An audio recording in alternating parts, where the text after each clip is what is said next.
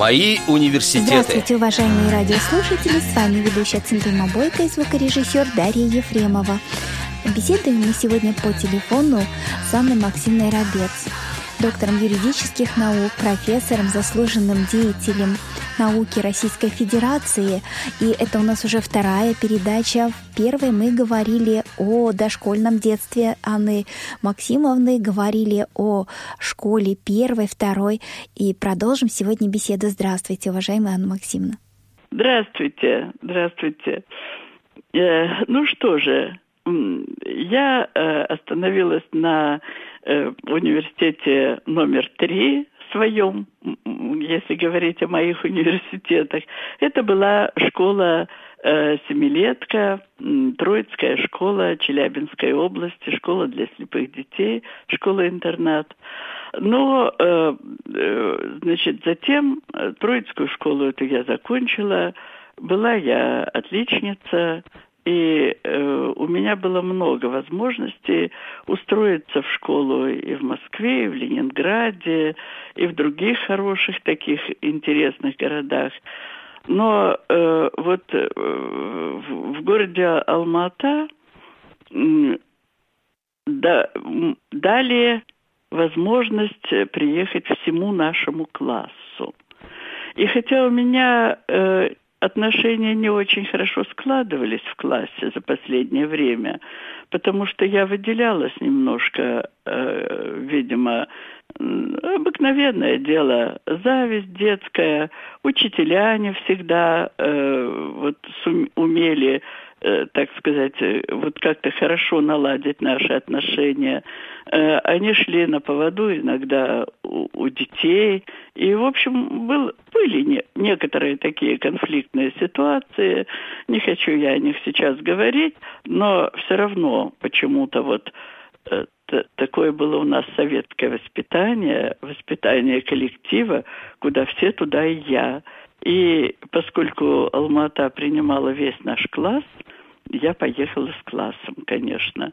В город Алма-Ата, вот это, как говорится, был мой следующий университет. Это средняя школа города Алма-Аты. Что я могу сказать? Здесь, прежде всего, если в городе Троицке у нас было немножко меньше обслуживающего труда, самообслуживающего труда, как-то не особенно получалось это все. Видимо, условия были не очень хорошие, то прежде всего вот в городе Алма-Ата мне понравилось то, что мы сами очень много чего делали. Интересное было такое мероприятие 1 апреля, детский день. Я прямо о нем хочу особо сказать. Что такое детский день? Это детское самоуправление. Значит, управляли школой дети, назначали директора, завучей, значит, всеми процессами в школе направляли дети, а персонал был учениками. И уж как они там выпендривались перед нами, как они там упрямились, как они показывали нам. Это было изумительно интересно. А заканчивался этот день с встречами с выпускниками прошлых лет, которые учились в этой школе, и пельменями. Мы сами их лепили, сами их варили и ели. Такая вот интересная очень задумка именно 1 апреля. И мы учились управлять по-настоящему. Экскурсии куда-то организовывали для детей. Это же был последний день каникул весенних. И это очень интересное было мероприятие. Ну и в Алматинской школе гораздо больше было такого вот подготовительного к самостоятельной жизни труда. Я с благодарностью вспоминаю, что нас допускали на кухню, Мы там не только картошку чистили, как это было в Троицкой школе, вот эта вот холодная вода, чистка картошки рано по утрам. Это, конечно, нисколько нас не радовало. И вот эта вот вечно холодная вода, не было такого, конечно, в Алма-Ате. Там были лучшие условия. И главное, что нам весь этот процесс готовки пищи хорошо очень давали, показывали, хотя уроков домоводства как таковых у нас не было. И хочу еще рассказать о двух культах. Вот если в Троицкой школе у нас был культ музыки, потому что у нас было много интересных преподавателей музыкальных. Одна учительница младших классов организовала кружок пианистов, в который я ходила. Но, к сожалению, очень мало еще успела, но играла немножко. Значит, был очень хороший хор. И были очень хорошие уроки пения под руководством уж такой учительницы, которую прямо поискать надо, очень образованная. И настолько было у нас развито музыкальное развитие, образование, что мы даже оперу детскую ставили, «Гуси-лебеди», какой-то там Юлии Вейсберг, я не знаю. Но, в общем, в костюмах, с декорациями, совсем. Мы участвовали в областном смотре ВОСовской художественной самодеятельности и в детской. Вот олимпиады школьные проводились, смотры художественной самодеятельности. Тоже там, конечно, хватали первые места, всякие дипломы. Это было очень интересно. И мы в самом деле учились петь, умели петь. И для нас вот петь, многоголосое пение, трехголосое, все это вот, это все прямо нас, вот наш этот класс троицкий, который приехал в Алма-Ату, прямо характеризовало, отделяло. И голоса у нас какие-то были всегда хорошие. А вот в Алма-Атинской школе был другой культ. Там был культ театра. Дело в том, что была актриса, она 30 лет работала в малом театре, потом у нее началась аллергия от грима. И она не могла больше работать. Переехала в Алма-Ату, не знаю, там родственники, что ли, у нее тут были, или просто переехала. Может, эвакуированная была, наверное, в войну? Может, нет, уже тогда война закончилась. Я же в Алма-Ате училась 56-й, 57-й, 58-й год. Уже нет, она переехала более или менее недавно. Но факт тот, что она так прикипела к нашей школе, такой создала драматический кружок, что присвоено было звание народного коллектива этому драм-кружку. И мы выступали не только на ВОСовских там сценах или на школьных, на своих, а выступали прямо перед взрослыми на избирательных участках. Пьесу играли такую довольно-таки большую, в 3 действиях. И нас смотрели обычные такие люди. В общем, культ театра был. Она нас учила художественному чтению. И я тоже там, конечно, была одной из прим. И примой актрисой тоже была. И роли у нас интересные были. В общем, хорошие спектакли ставили. Так что в этом плане, в плане дополнительного образования и развития, вот так мне удалось познакомиться хорошо и с музыкой, и с театром, получить представление о том и о другом не просто от дилетантов, а от настоящих профессионалов, чем я горда, конечно, и что до сих пор у меня сохраняется, и я это почувствовала тогда, когда я начала выступать, работала адвокатом и начала выступать в судах, и все отметили сразу вот какую-то постановку голоса, ораторский талант какой-то. Ну, сейчас, конечно, голос мой испорчен от такого разговора постоянного, профессионального. Это понятно. Столько поговорить, сколько я поговорила за всю свою жизнь. Но когда-то у меня был очень красивый голос, все прям даже оглядывались когда я разговаривала, все голову поворачивали. Настолько вот все это хорошо. И музыка, и театр помогли мне развить голос, дикцию, все это. Ну и в Алма-Атинской школе, значит, я училась с 9 по 11 класс. И профориентация. Вот здесь мне немножко хочется остановиться на профориентации. Дело в том, что вообще-то в основном, конечно, дети шли после неполносредней, после семилетки, шли в так называемые УПМ, которые сейчас являются учебно-производственными предприятиями, и устраивались там. Значит, а в Алма-Ате мы тоже с предприятием очень хорошо контактировали. То есть для меня уже не было таким чем-то страшным попасть в учебно-производственное предприятие. Я себя даже немножко и готовила к этому. И мама меня готовила к этому. Говорит, да мало ли что, да мало ли что. А может, ты срежешься, а может, ты там не поступишь. То есть она вот... В этом плане я ей тоже очень благодарна. Если родители сейчас воспитывают в своих детях чувство какой-то исключительности, что они должны обязательно куда-то попасть, она тоже, в принципе, говорила, ну, ты вот умница, там, то все такое. Но, тем не менее, она добавляла, да мало ли что может быть. Можно и работать, и остаться человеком. Вот в таком духе.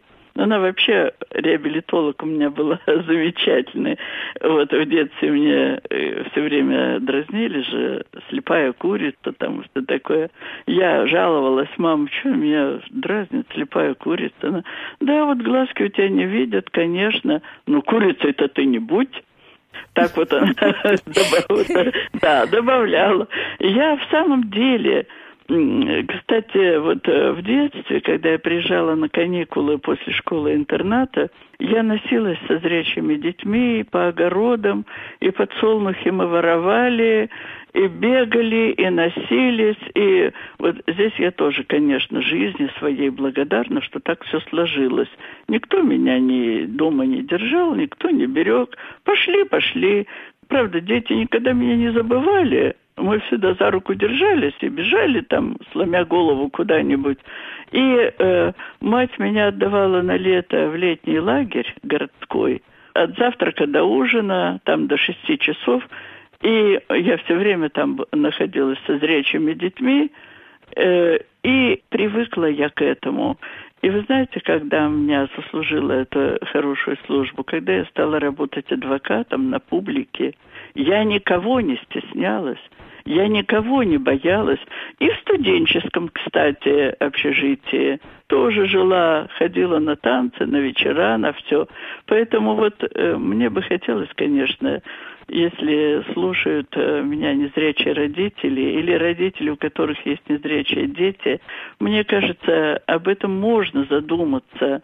Надо обязательно вот как-то выводить в нормальный свет ребенка время от времени. Мать моя, например, меня повела на елку в клуб, потом на нее ворчали вот эти устроители елки, потому что я там запуталась в каком-то хороводе. Дети что, то держат меня за руку, потом отпустят. Ребятишки-то маленькие. И вот я там где-то кручусь совсем вне круга. Но мне это было хорошо, я-то не расстроилась, мне нравился и спектакль, который там показывали, и все. Это инклюзия вот такая вот, не только образование инклюзивное, а вот это вот единение со сверстниками. Мне кажется, это, если насколько это возможно для родителей, это нужно делать, потому что это очень много дает. Я могу вот по своему примеру об этом судить. Никогда я ничего не стеснялась. Никогда у меня не было... с детства так закалиться, везде там бегать, везде это проваливаться куда-нибудь, еще там что-то. И потом уже думать, что обо мне там думают и так далее. Даже мыслей таких не возникало. вновь и в мороз, шутку серьез. С вами всегда Радио ВОС. Напомню радиослушателям, что сегодня беседуем с Анной Максимовной Рабец, доктором юридических наук, профессором, заслуженным деятелем науки Российской Федерации. Да, Анна Максимовна, а дальше как вот профессиональная ориентация? И что вы выбрали? Выбрала я сначала литературу и искусство. Я же была актриса в школе-то. Это очень на меня повлияло. Я ничего другого себе не представляла, как только где-то работу... Ну, я понимала, что я в театре играть не буду, но я думала, что я все-таки буду на радио выступать, радиотеатру микрофона. Вот там я буду. И, конечно, я дышала литературой и искусством.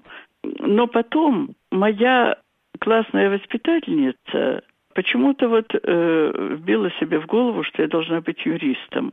У нее муж был адвокат, она всегда к нему привязывалась. Она может быть юристом, она будет юристом, вот как ты думаешь? Он говорит, да откуда я знаю, будет она юристом или нет. Но вот ей почему-то казалось, что я должна пойти по этой линии.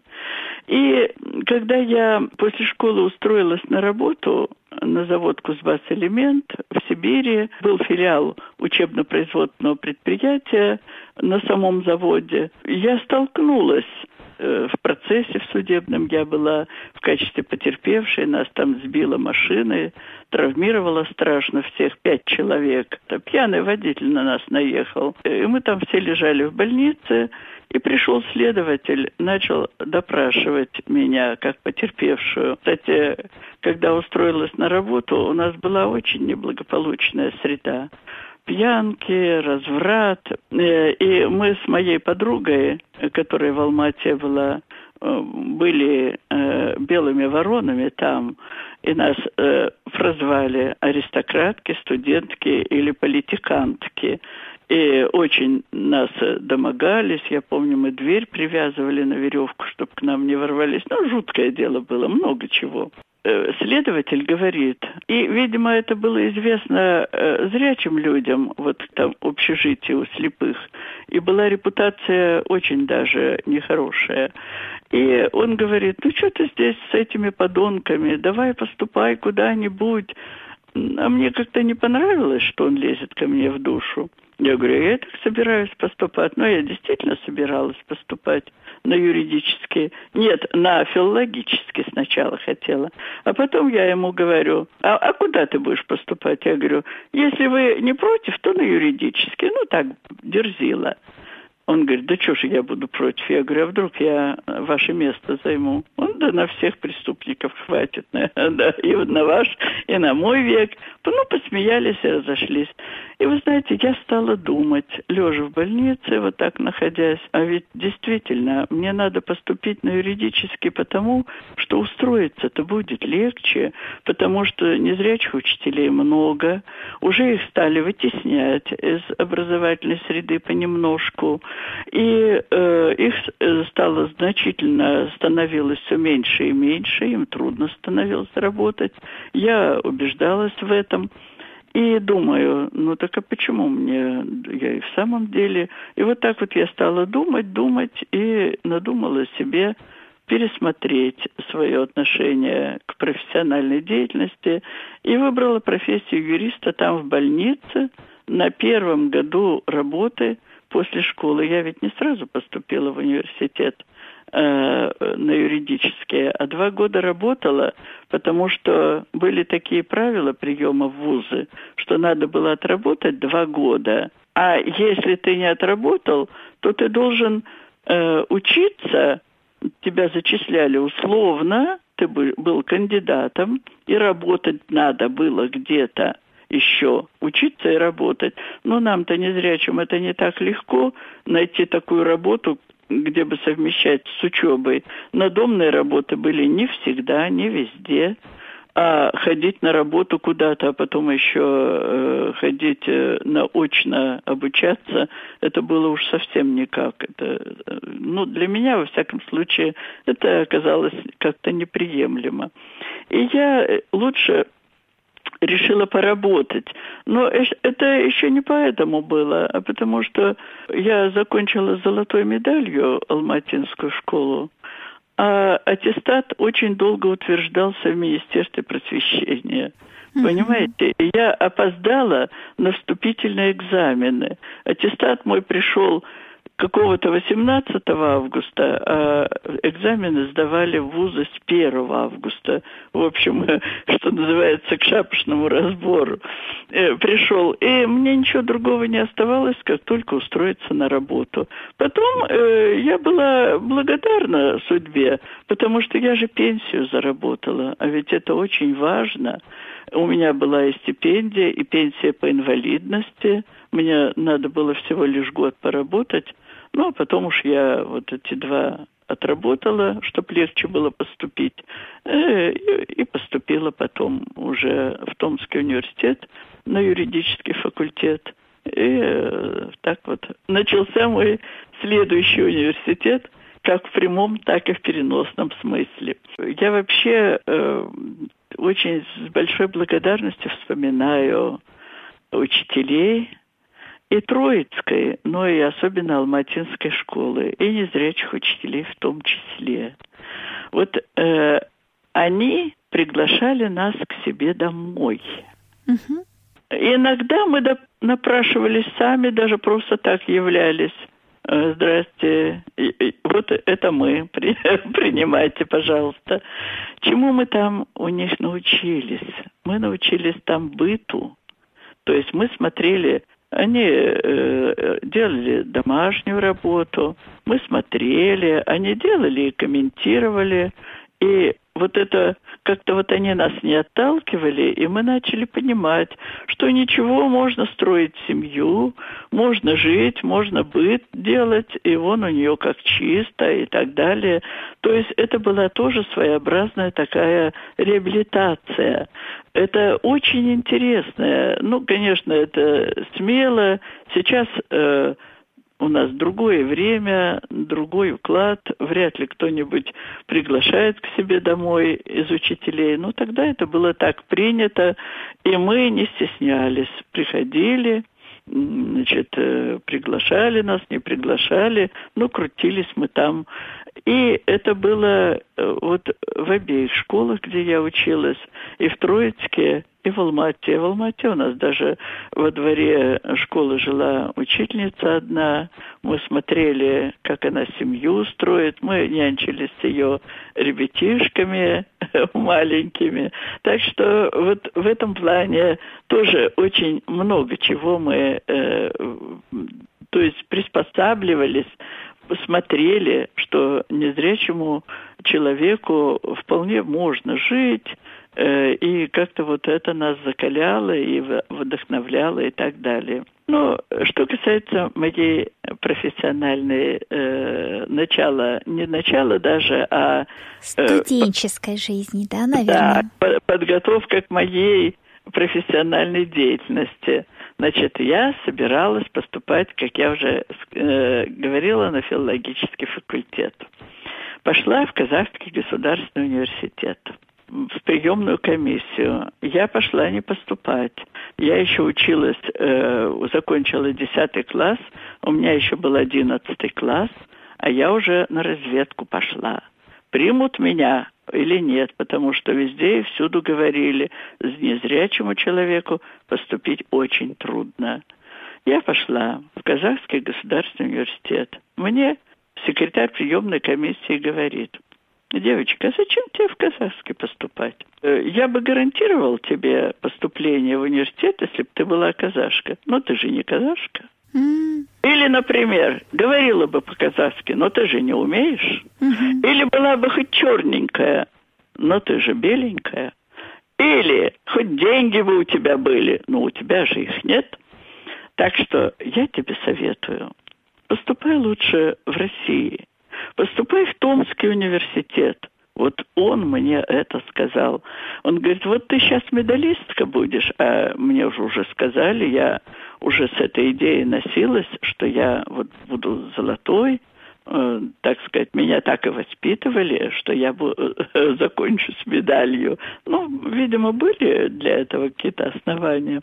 Вот ты закончишь, говоришь, с медалью. Мы тебя отсеем, а казаха какого-нибудь возьмем, потому что у нас преимущество национальных кадров. И ты разочаруешься во всем белом свете, во всех людях. А тебе это зачем? Вот так он со мной поговорил. Почему-то мне это запало в душу. Я думаю, ну и действительно я поеду, поступлю в Томский университет. Он мне его так разрисовал. Но он все правильно говорил. Это очень хороший вуз. В Томский университет, вот после 2 лет работы на заводе «Кузбасс-элемент» в учебно-производственном предприятии, это были страшные годы. Я уж не буду о них рассказывать. Это были ужасные годы моей жизни. Вот. Но, наконец, я приехала в университет поступать. До этого мне говорили, что очень незрячих плохо принимают. Ну, я это давно знала, когда учились мы и в Троицке, и в Алма-Ате. Все время говорили, что мы столкнемся с такими трудностями, к которым должны быть готовы. Будут спрашивать, а сможешь ли ты жить там в школе, в этом в общежитии, да сможешь ли ты учиться, да, в общем, как ты потом будешь работать, да, вот такие вот вопросы. Я к этому приготовилась. И когда я приехала, да, значит, сдавала экзамены. Между прочим, медаль моя мне никакой службы не заслужила, потому что отменили к этому времени, мне везло, в кавычках, к этому времени отменили поступление без экзаменов медалистов по собеседованию, и шла я на общих основаниях. Значит, я сдала на все 5 вступительные экзамены. Думаю, вот сейчас начнутся расспросы, прицепятся к чему-нибудь, и меня не зачислят. Я ждала, думаю, а пойду я к декану до зачисления. Что я буду тут торчать? Значит, я еще поработаю, может, деньги получу. Да уж, если не зачислят, то уж пускай сразу откажут. Прихожу к нему. И он говорит, ну, подождите, 5 дней осталось до зачисления, 21-го будет зачисление, а было там 16 августа. Я говорю, у меня деньги кончились, у меня больше денег нет, и на работу мне надо ехать, я ведь работаю, еще не рассчиталась, только еще взяла отпуск без содержания, чтобы вступительные экзамены сдать. Он говорит, так, вы насколько сдали? Думаю, ну сейчас начнется. Я говорю, вот у меня 20 баллов, 4 экзамена на 5. Угу. Ну а что вам тогда расстраиваться? Зачислим, конечно. Я думаю, и все. И никаких вопросов, никаких издевательств этих всяких, да как ты будешь жить, да как ты будешь работать. Он говорит, приезжайте с теплыми вещами на сельхозработы. Я говорю, а я же незрячая. Он, вот до него когда дошло. Ну тогда приезжайте к 10 октября, начнутся занятия. Вы томичка? Нет. Он черкнул общежитие мне дать. И все. И никто надо мной не издевался, и никто меня не терроризировал, никак не расспрашивал. Вот так вот счастливо началась моя подготовка к профессиональной деятельности. Анна Максимовна, огромное спасибо за столь удивительный рассказ о своем детстве, школьном детстве, о том, как проходила ваша студенческая жизнь, мы услышим в следующих передачах. Напомню радиослушателям, что мы беседуем с Анной Максимовной Рабец, доктором юридических наук, профессором, заслуженным деятелем науки Российской Федерации. Вела программу Тим Бойко, звукорежиссер Дарья Ефремова. Всего доброго. Мои университеты.